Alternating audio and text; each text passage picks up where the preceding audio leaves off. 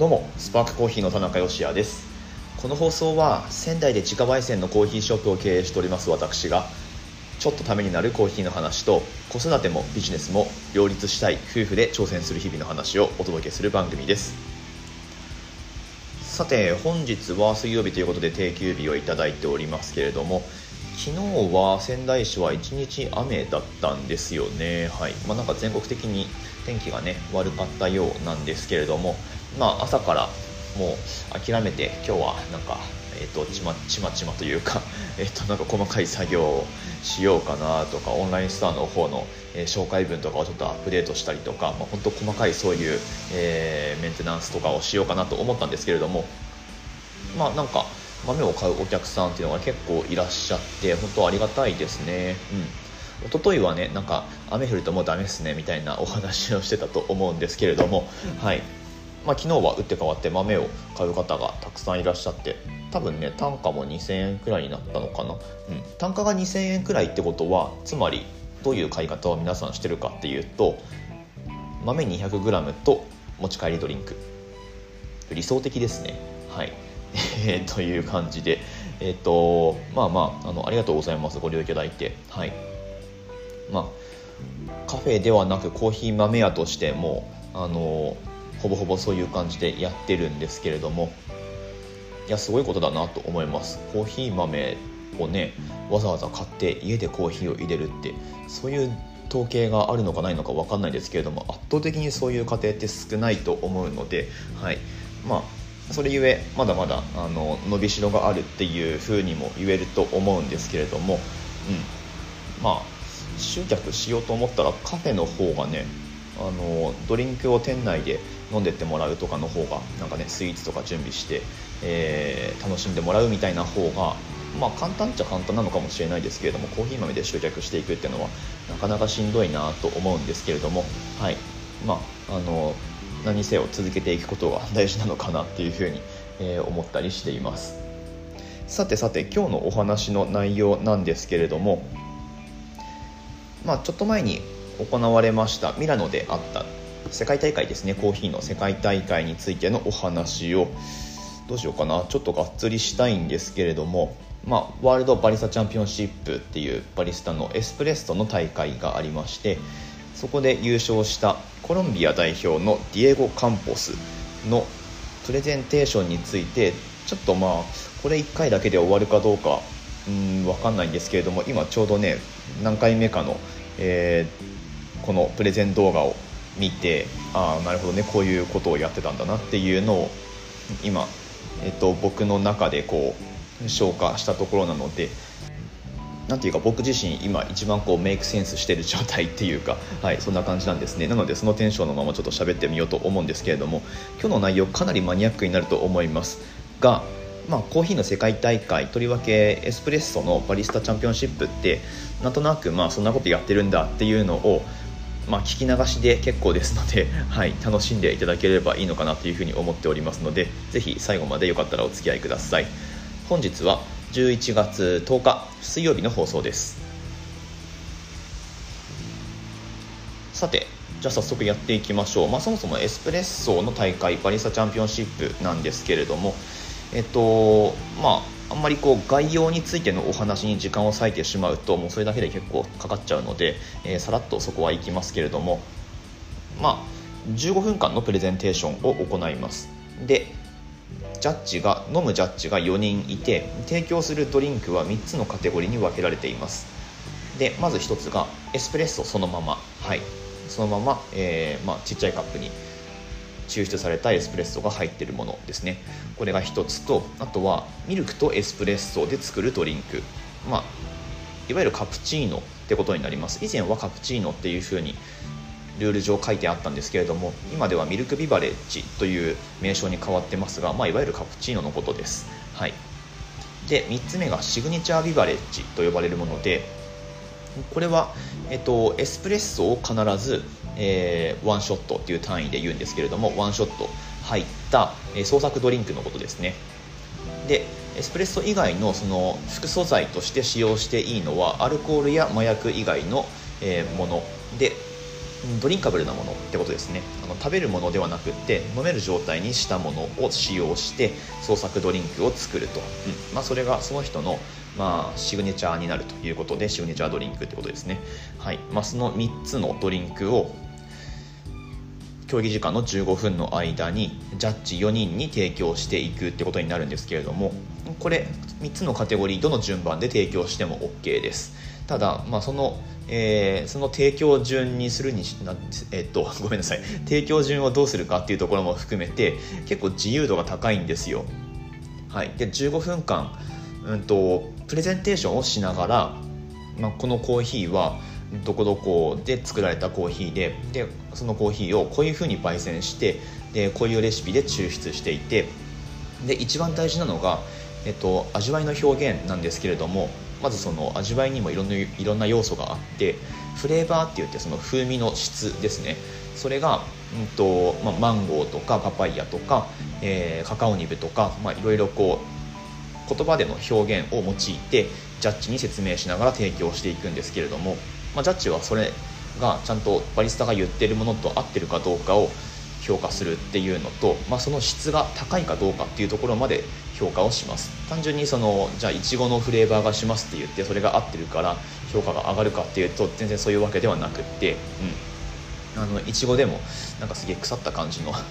風味がするなっていう場合だったら評価は低くなるし、うん、その質の部分を評価するわけですね。でエスプレッソことエスプレッソ単体のカテゴリーにおいては最も重要なポイントがエスプレッソの質感ですね。はい。まあ、普通のドリップコーヒーとエスプレッソの一番大きな違いは何ですかっていうと、まあ、まず濃さが違うっていうのはあるんですけれども最も重要視されるのって質感なんですよ。口に含んだ時のとろっとした質感とかあとは飲んだ後の後味の長さとかあのそれがどういうふうに続くのかっていうところまで評価をします、はい、タクタイルと呼ばれる評価項目があるんですけれどもまあ、そういったところをジャッジは評価してで、まあ、最終的にそのプレゼン内容を聞いた上でなんかそのこのバリスタは、えー、なんだろうな、まあ、世界大会においてはなんかそのスペシャルティーコーヒーを世界にこう広めていく上でのアンバサダーとしてこの人がふさわしいのかどうかっていう観点で評価をするわけですね。そのパッションとか、えーと、あとはプロプロフェッショナリズムですね。はい。その辺のところを、まあ、テクニカルな部分も含めてそのちゃんとね清潔に作業場を使ってるかどうかとかっていうところも含めて評価をするわけなんですけれどもという概要を説明したところでも8分か、えー、まあ他にもいろいろ重要なポイントはあるんですがまあそんなような大会です。さてでこのコロンビアのディエゴがどんなプレゼンテーションをやったかっていうとまずそのチャンピオンが使った豆がどんなものかっていうのがあのとにもかくにも注目されます。で今回においては同じコロンビア、まあ、生産国のアドバンテージもあると思うんですが、えーと、コロンビアのラスヌベス農園というところのユーゲノイデスという品種のコーヒーを使ってます。これで優勝したっていうのは結構あのビッグニュースだと思います、うん。まあ、これまでの大会では、まあね、ことバリスタチャンピオンシップにおいてはファイナリストが使用するコーヒーとしては芸者という品種が、えー、まあ、注目されてたんですけれども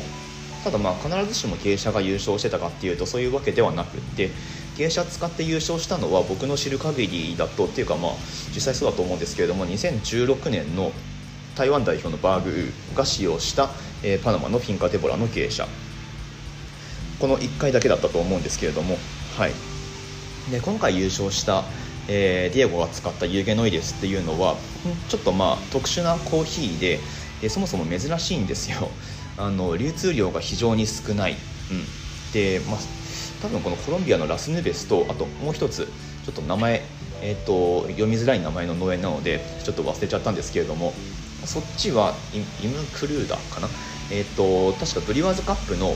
今回優勝したマット・ウィントンがそっちのコロンビアの農園違う農園の有ゲノイデスを使っています。まあまあとりあえずバリスタの方に話を戻すと、まあ、そんな珍しいコーヒーを使って優勝したんですね、うん、でコフィア・ユーゲノイデスっていうふうに表記されるんですけれどもこれどういうことかっていうとアラビカとかカネフォラとか、うんと、コーヒーのあの品種っていろいろあるんですけれども割と大きな分類で、えー、アラビカ種と同列に並んでるのがユーゲノイデスってことになります。ちょっとこの辺分かりづらいですね。はい。コーヒー詳しい方だと,、うんとまあ、ティピカとかブルボンとか、まあ、さっきの傾斜もそうですけれどもそれらの栽培品種は全てアラビカ種ってことになります、はい、で、えー、ユーゲノイエスはアラビカ種ではなくって、うんとまあ、その上位に区分される、うん、分け方の名称ってことになりますね。はいちょっとこの辺はなんかあの図がないとちょっと分かりづらいですね。すいません。えっ、ー、とまあとりあえずそういうもんだと。とにかく珍しいコーヒー豆を使って優勝しましたよということですね。でこのユーゲノイデスで競技をするバリスタってまあえっと、これが初めてではないんですけれどもようやくその評価がされたっていうことなんだと思います。で味わいの特徴としてはめちゃくちゃに甘いんですよ。そうめちゃくちゃに甘くて。でまあアラビカ種とかの特徴であるこう明るい綺麗な酸味っていうのがあまりないのが特徴の品種だと僕は思います。ただ、まあ、僕も1回このラスネベスのユゲノイデスをうんとあれ2019年かな、うん、に飲んだことがあるだけなので、まあ、その1回で判断することは難しいんですけれども、まあ、逆に言えばその1回飲んだだけでも味わい今でも覚えてるくらいめちゃくちゃ甘いんですよ。はい。うん。なんかね甘味料みたいな甘さがあってデーツみたいな。この番組でも1回デーツについて喋ったことがありますけれども、まあ、酸味のないフルーツのような、はい、甘さがあります。まあそんなすごい特徴的なコーヒーなんですけれどもまあそれゆええっと、生産量少ないとはいえ近年使用するバリスタはちょいちょいいたんですよ。で僕ら見に行った2019年のボストン大会でもえっとねあの時ファイナリスト5位になったドイツのバリスタが同じラスヌベスのユーゲノイデス使って、えー、ファイナリストになってましたね、はい。まあ、ただやっぱりこう非常に酸味が少ないっていうところが、まあ、あまりこういい評価につながらないんだったとえー、つながらないんだと思います、うん、なんだけど今回ユーゲノイデスこれはプロセスはなんか嫌気性発酵とかやってるんじゃないですかね、うん、それでえっ、とまあ酸味のボリュームの部分とかもうまいこと調節した、まあ、そういうちょっと特殊なプロセスを使ったのかちょっとその辺ごめんなさいうまく聞き取れてないんですけれども、はい。まあ、とにかく、まあ、ディエゴはそんなコーヒーを全部のカテゴリーに置いて使ったということですね。ちなみにバリスタチャンピオンシップはこのエスプレッソとミルクビバレッジシグネチャービバレッジ3つのカテゴリーで使うコーヒーをあの分けることができます。全部通して同じ豆使ってもいいしミルクにはこのコーヒーシグネチャーにはこのコーヒーエスペーソにはこのコーヒーっていう風にしても OK です。なんだけどまああのプレゼンテーションに一貫性を持たせるには僕は同じ豆を全部使った方がいいんじゃないかなって個人的には思ってるんですけれども、はい。まあ、今回はそのやり方を採用したっていうことですね。でちなみに今回エスプレッソ抽出のレシピも全く同じレシピで3つのカテゴリーで抽出しているようですね。えっと 20g で 20g の豆を使ってトータルのエスプレッソの液量は 48g、えー、取ると。いう感じですね。TDS が8%でエクストラクションイエルドが20%という、はい。まあ、その辺までプレゼンでは言ってるんですけれども。まあまあそんな感じ。これ今言った数値で見るとそんなにあの重さのある濃度感の抽出ではないような気がするんですけれども、まあ、数値で言うとどっちかっていうと低めだと思うんですよ。なんだけどこのユーゲノイデスっていう品種の特性上このくらいの濃度でも、うん、多分味わいに重さが出るっていうか、うん、そういう味わいを表現できてるんだと思います。この辺は品種のアドバンテージっていう感じですかね。で焙煎後11日目の豆を使って焙煎時間トータルは8分。でえっと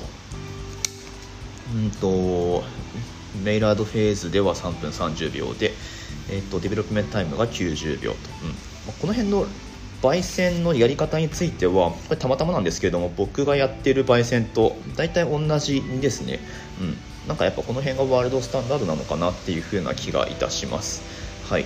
で今ねごめんなさい。だいぶマニアックなこれはもう独り言として 聞き流してください。でミルクコースで使用したミルクはここねあでもここ結構重要なんですけどミルクコースで使用したミルクは開催地であるイタリアのものを使ったようです、うん、これ僕は結構重要だと思っててまあそもそもあの飛行機で開催国に乗り込む場合に液体の持ち込みができないっていう問題はまああるんですけれども、まあ、国内大会においてもなんかなるべく近くの地元のミルクを使った方がいいなと思っていてなので僕が今度出るとしたら、まあ、やっぱり宮城県内の、えっとまあ、業者さんのミルクを、まあ、これがいいなっていうのがもう決まってるんですけれども、まあ、使おうかなと思っています。でミルクの脂肪分が3.5%でえっとまあ、フリーズディスティールってことは凍結濃縮みたいなことをやってちょっと濃度感を上げて使ってるということですね。でミルクの温度は50度にスチームしたと。50度ってやっぱねぬるいんですよ国内大会だと。なんだけど世界大会のジャッジに好まれる温度感っていうと、まあ、やっぱこのくらいなのかなっていう感じですね。この辺は世界大会の戦い方っていう気がいたします。でコーヒーが1でミルクが3の割合で注ぐと、まあ、これは最近のトレンドですね。もうほんとカップサイズの小さいミルクビバレッジをみんな作ってるっていう感じです、まあ、その方がうんと、まあ、ドリンク全体の濃度感が出るんですよね。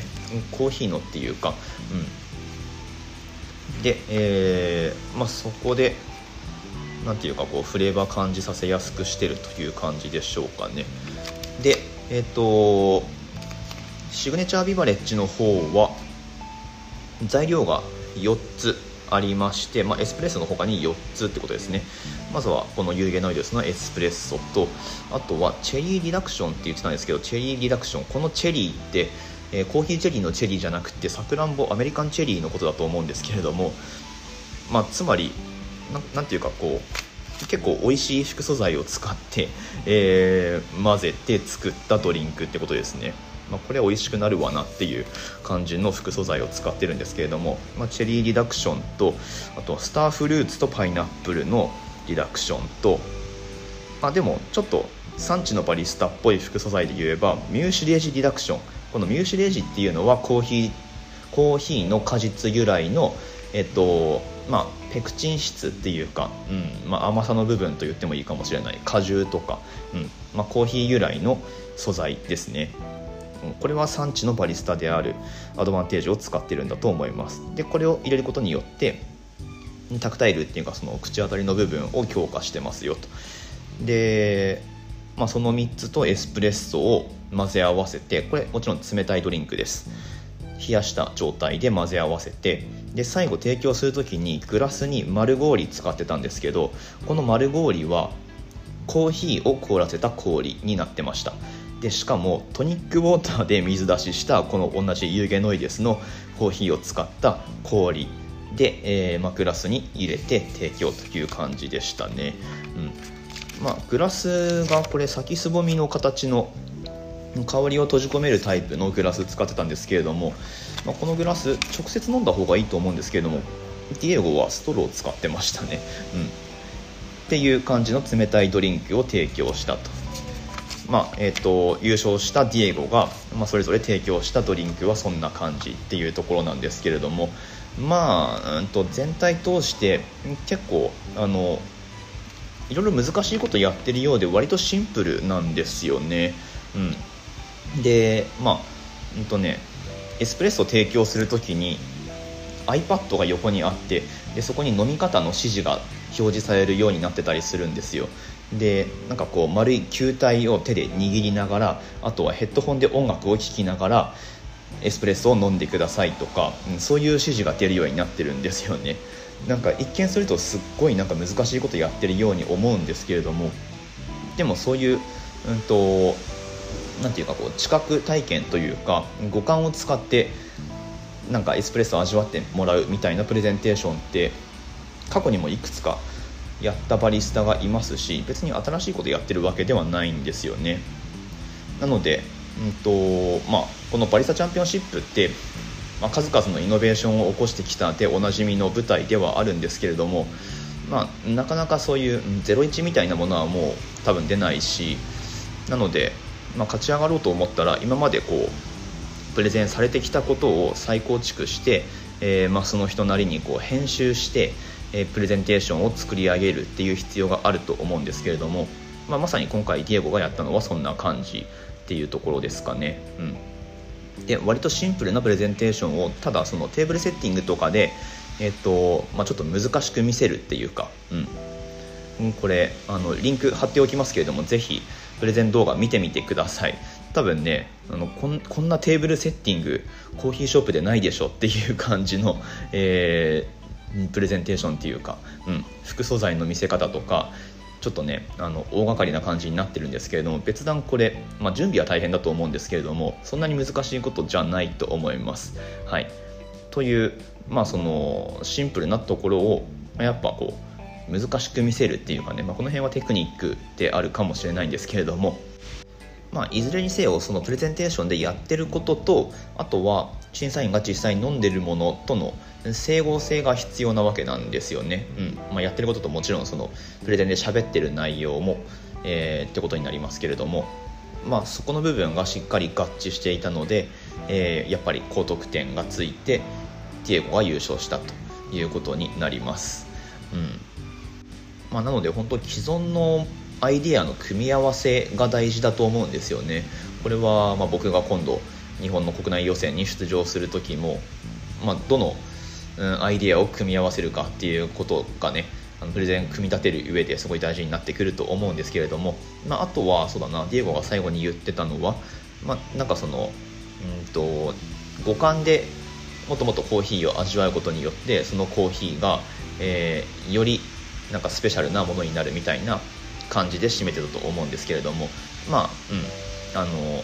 ありがちといえばありがちだけどそれをしっかりやってで普通に飲むよりもジャッジとしてもいい体験になったっていうふうに思わせたっていうところが、えー、まあ、彼が優勝したゆえんだったのかなというふうに思います。はいということで今日は誰に向けて喋ってるのか ちょっとわからない配信になってしまったんですけれども、えー、今更言っても遅いんですがこれ2倍速くらいで聞いてもらうのがいいんじゃないかなと思います。だいぶ長くなっちゃいました。はい。まあ、まだまだ話し足りないところはありますし彼のコーチであるフェデリコについても、えー、お話ししようかと思ったんですけれどももうちょっと時間がないのでこの辺りでやめておきます。今日は再生されなそうだな。まあまああの僕自身は日々こんなことを考えながら、まあ、競技どんなことやろうかななんて思いながら、えー、各国のねチャンピオンのプレゼンテーションっていうものからインスピレーションを得つつまあでも普段の営業にこれ活かせる部分も結構あるんですよ実際。うん。なので、えーとまあ、そんなことを考えながらやってますよということですね。はい。まあ、なんていうかこうファッションショーみたいなものだと思うんですよね、うん、パリコレとかミラノコレクションとかね。あの、まあ本当に全く新しいファッションの概念とかって多分もうないと思うんですよ。今から01やろうと思っても多分無理だと思うんですけれども、まあ、それでもパリコレって毎年あるしでそこからやっぱりトレンドっていうのは必ず生まれてくるわけで、うん、やっぱね、まあ、そういう役割を、まあ、こういう世界大会が担っていくんじゃないかなというふうに僕は思っていて、まあ、それゆえに、えー、アイディアの宝庫としてまだまだ、うん、機能しているんじゃないかなって僕自身は考えています。なので大会を見たりあとは実際に出て競技したりっていうのは僕自身はすごく好きです。はいということで、えー、最後までお聴きくださいましてありがとうございました。私たちスパークコーヒーのオンラインストアは楽天市場に出店しております。本日10日はエントリーして楽天カード利用でお買い物をするとポイントが多めにつきますよというお得な日になってます。お買い物マラソンも明日まで確か開催してたと思うので、まあ、よかったら合わせて使ってみてください。ね楽天ポイントザックザク貯めちゃいましょう。ということで、えー、番組の感想とかは今日の内容は本当にね僕の独り言でしたね。すいません。なんだけどまあなんかあの競技についてとか、うん、質問とかありましたらスタンド FM の方からだったらコメントができますのでそちら活用してみてください、まあ、Twitter で僕メンションつけてつぶやいてもらっても全然大丈夫です。で今日のお話ししたディエゴ・カンポスコロンビアの、えー、チャンピオンですね。彼のプレゼンテーションは詳細欄のところにリンク貼ってありますので YouTube で競技動画が見れるようになってます。もし興味のある方は覗いてみてください。ということで明日の放送でまたお会いしましょう。美味しいコーヒーで一日が輝く。Good Coffee Sparks Your Day スパークコーヒーの田中でした。